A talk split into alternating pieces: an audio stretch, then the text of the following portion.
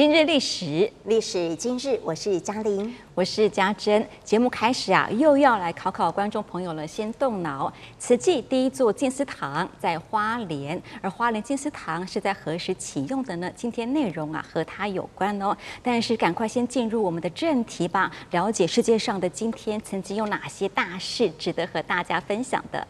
历史恒久远，今日为您选重点。一五一七年，宗教改革运动，基督教新教创始人马丁·路德在威登堡万圣教堂大门上张贴九十五条论纲，批评教皇赎罪券政策，并平责教会腐败贪污，一生致力于制定完善路德宗教会。一九四一年，美国总统雕像山完工。从一九二七年十月四号到一九四一年十月三十一号，雕刻家格森伯格勒姆和约四百名工人花了整整十四年时间，雕刻出了高达六十英尺（约合十八公尺）的四位美国总统巨像，分别是华盛顿、杰佛逊、老罗斯福和林肯。一九五七年，诺贝尔物理学奖。颁给旅美科学家杨振宁和李政道，原因是他们对所谓的宇称不守恒定律的敏锐的研究。该定律导致了有关基本粒子的许多重大发现。一九六九年，中国电视公司正式开播。一九六七年，中广结合二十八家民营广播电台及工商文化界人士，集资创办了第二家电视台，定名中国电视公司。为台湾第一家全部彩色播出的电视台。一九七一年，中华电视公司开播。一九六八年，教育电视广播电台扩建为中华电视台，兼播黑白与彩色节目，上午播教育节目，午间与晚间播社教及综合娱乐节目。好，我们来探讨的就是宗教改革。现在人人啊都有信仰自由，不过呢，在十六世纪可不是那么回事的。而引发马丁路德从罗马大公教会，也就是天主教会分裂出来的导火线，就是赎罪券。是赎罪券，它正式的名称呢叫做大赦，也就是呢能够赦免罪业。有恩慈跟爱惜的意义哦，只可以呢由这个宗教的教宗来亲自签发，而信徒们呢可以以礼物或者是为教会来服务，进行其他的善行来进行回报，换取这些大赦的证明书，好像就是一种抵消，表示说呢你已经改过向善了。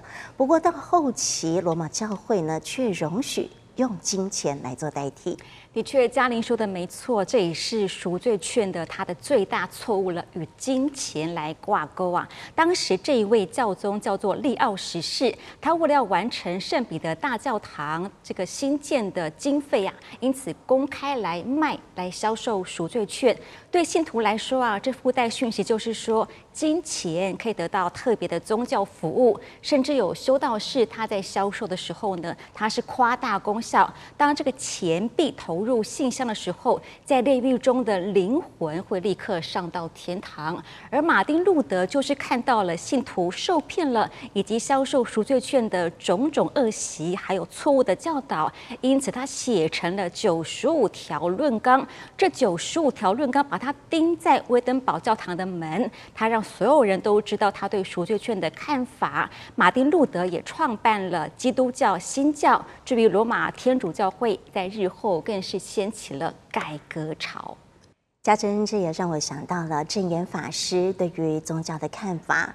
宗呢是人生的宗旨，教就是生活的教育，是鼓励人人呢从生活中来落实自己呢要去实践的哦。所以我印象很深啊，在二零零七年的十月三十一号，上人呢就提到了在南非的慈济志工啊，举办了第一次的本土志工营队哦。啊，这第一次的本土志工营队当中，就看到了落实克己复礼的精神。这个克己呀，就是要克服自己。的所有障碍。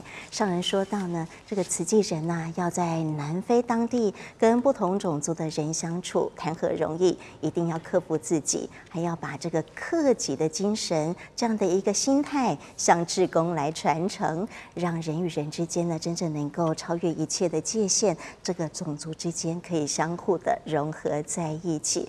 也唯有克己，才能入人群。而且不仅是如此哦，在慈济当中有四克。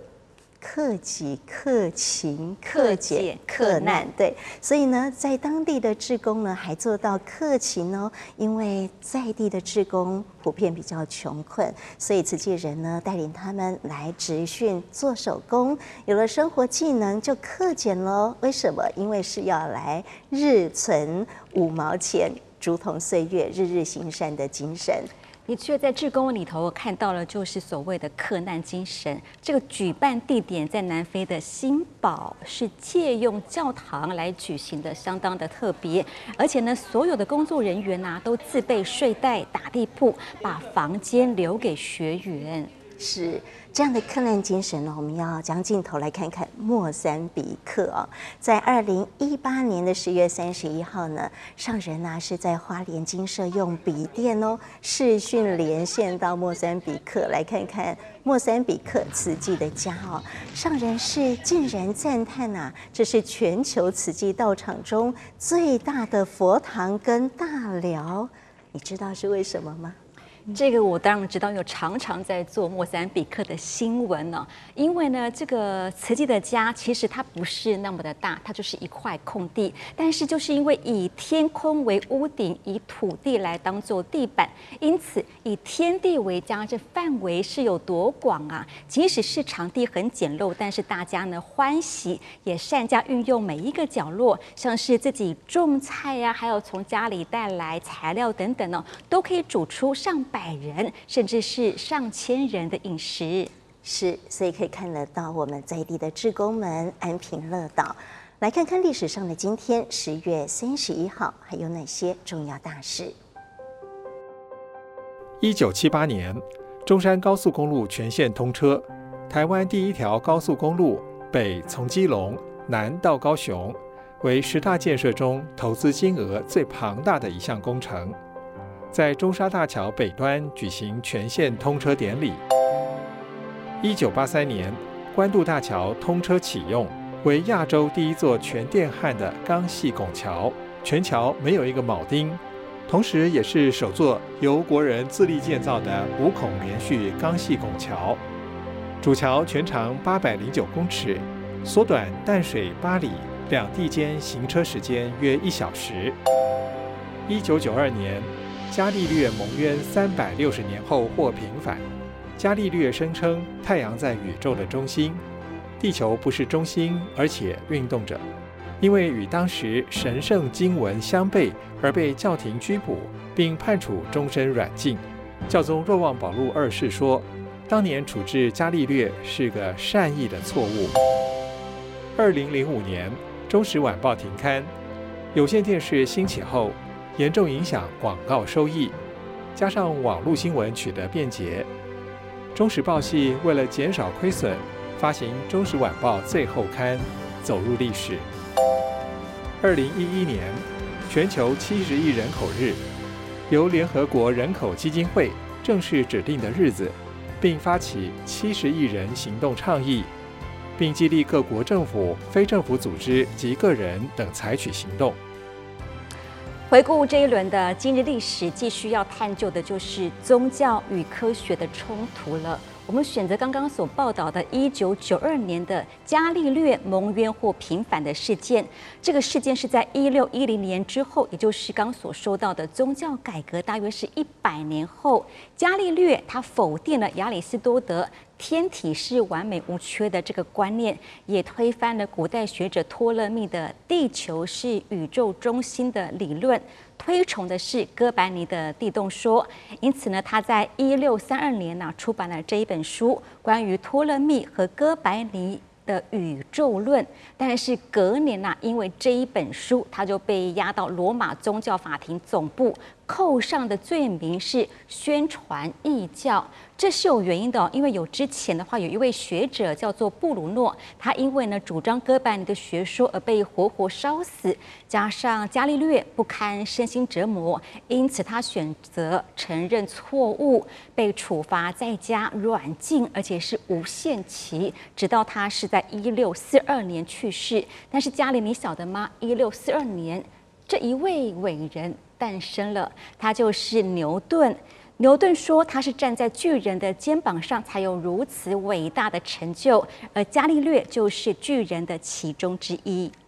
是在一九九二年呢，天主教教宗若望保禄二世呢就发表了公开谈话，承认了当年教会迫害的行为是悲剧性的错误，也恢复了伽利略的名誉。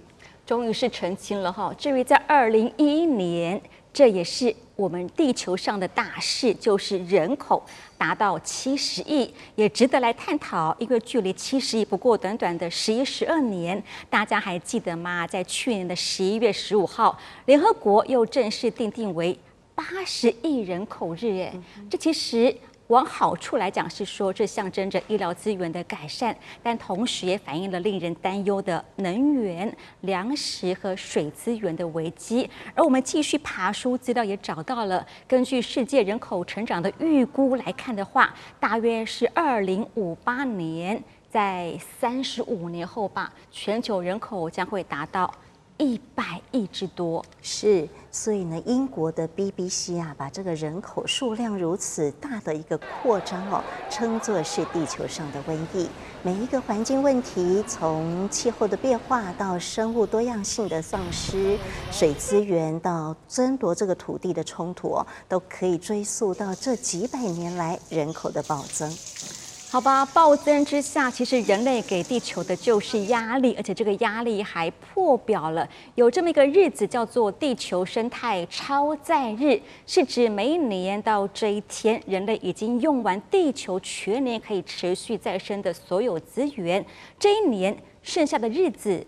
都是负债。以今年二零二三年的来说好了，地球超载日是在八月二号，因此啊，我们直到年底这些日子啊，都是得向后代子孙。借贷使用资源，而其实从过去到现在还不用借哦，还算是平衡的。在一九七一年算是平衡的一年，一个地球足够供应全人类所需。但之后从一九七三年开始，大约是五十年前开始，这个负债啊就增加，而且是越来越多。到今年已经是需要一点七个地球才足以应付了。是。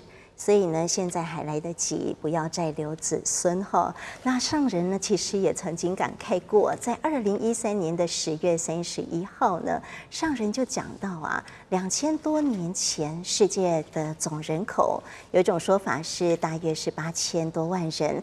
那另外一种呢是两亿多人哦，可是呢，哎，比较起来，现在啊，刚刚家珍收到的是七十亿人口，是。对，我们现在已经超过八十亿了，所以以。啊，这样的一个对比来说呢，当时人口数这么的少，人心是相对的单纯。可是呢，佛陀啊，就对于这个刚强难调伏的众生感到很无奈了。更何况是现在呢？所以人间呐、啊，是更为浊恶，众生的见解是非常的混乱。我有一段印象哦，深刻的，呃，是上人做了这样的一个譬喻故事哦，《法华经》当中呢，有火宅喻哦，三界如火。宅，这个大宅失火了，大家是要赶快逃出来。可是其中有一段形容啊，这个门太窄了，所以里头的人想要出来，可是又出不来。上人就做了诠释哦，其实是因为里面的人啊，头小身大，所以他的头探出来的，可是身体卡在里面哦。上人因此呢来譬喻说，这个卡住啊，是指啊。我们大家有心接触了佛法，也有因缘可以来做佛法的呃教导我们的方向。但是呢，我们的这个心啊，欲望的欲念跟烦恼啊，是更为炽盛的。所以知道，但是做不到，依然故我，心情仍旧是非常的无奈。其实人心欲望，其实赔上的是整个地球。在灾难频传之际，我们又能做些什么呢？继续带您回顾慈济历史上的今日。一九九一年，花莲慈济纪念堂进行上梁大典，行政院新闻局局长胡志强率员莅临。一九九二年，慈济台中分会新会馆落成。上人与达宏法师、达彦法师举行启要仪式。一九九四年，高雄分会正式启用，由上人主持启用典礼。一九九九年，慈济在南投中心新村以及文化路的大爱一村、二村组合屋完工启用，上人莅临主持剪彩仪式。二零零零年，桃园新航空难。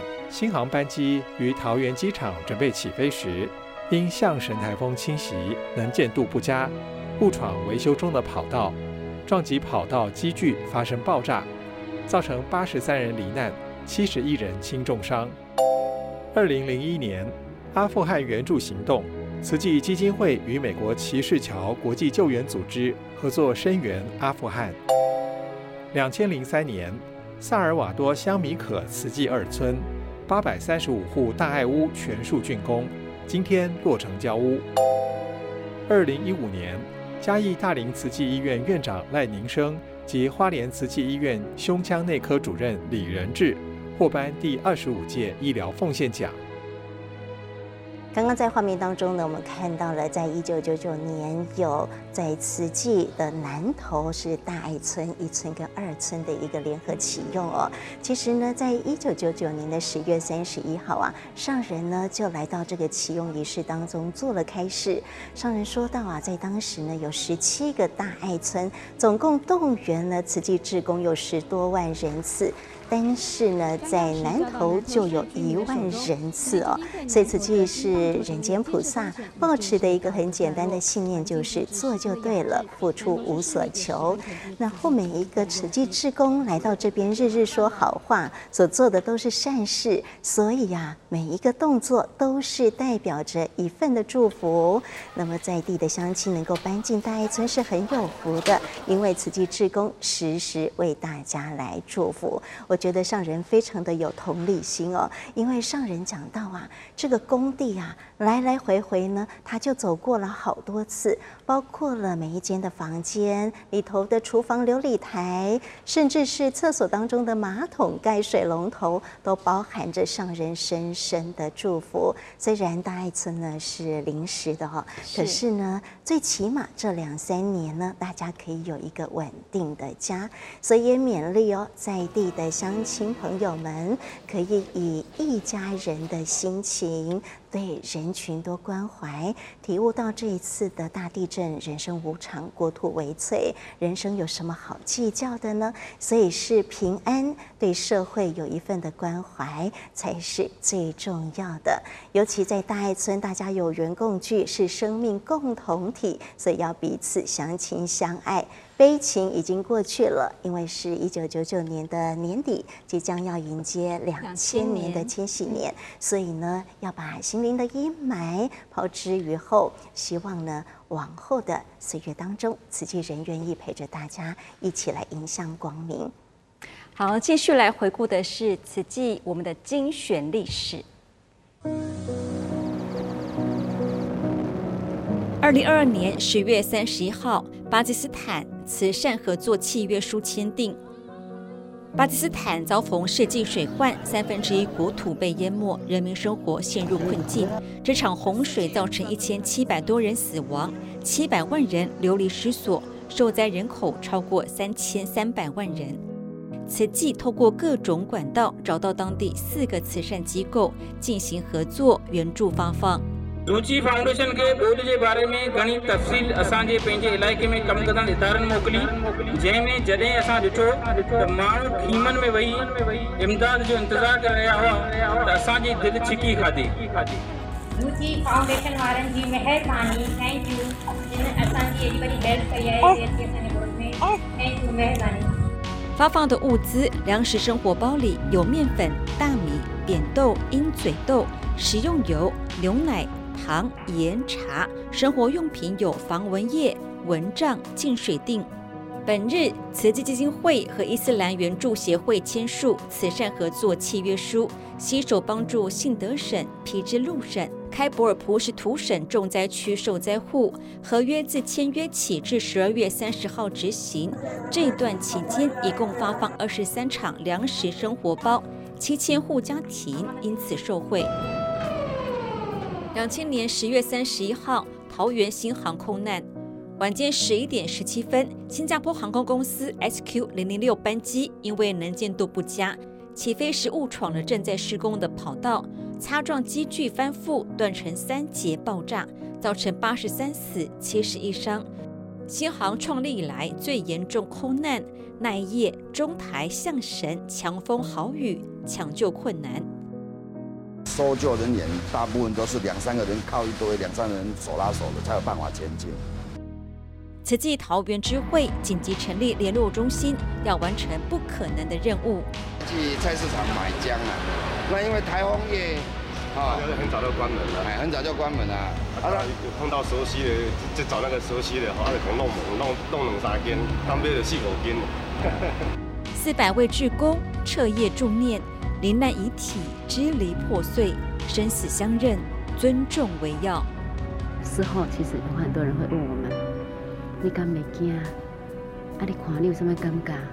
感觉讲即阵啊，就是爱去陪伴遐个亲人吼，帮助伊尔，所以感觉迄会惊袂干呢，嘛袂去想讲家己会惊袂惊。一九九九年十月三十一号，南投大爱一二村启用。九二一地震发生后不到一个月，大爱村组合屋陆续完工，举行联合启用典礼，灾民已入住多日。啊，恁搬一摆过来咯。今天真好势哈！好，看到了慈济大爱地都已经完整盖好，很欢喜的各位都有一个家。搭建组合屋的构想，从上人踏进灾区时就已经开始。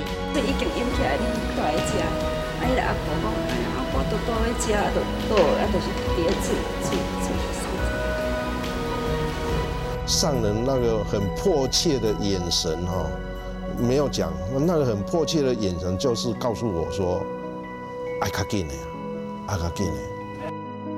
三个月完成十九座大爱村，共一千七百四十三户入住，志工动员超过十八万人次。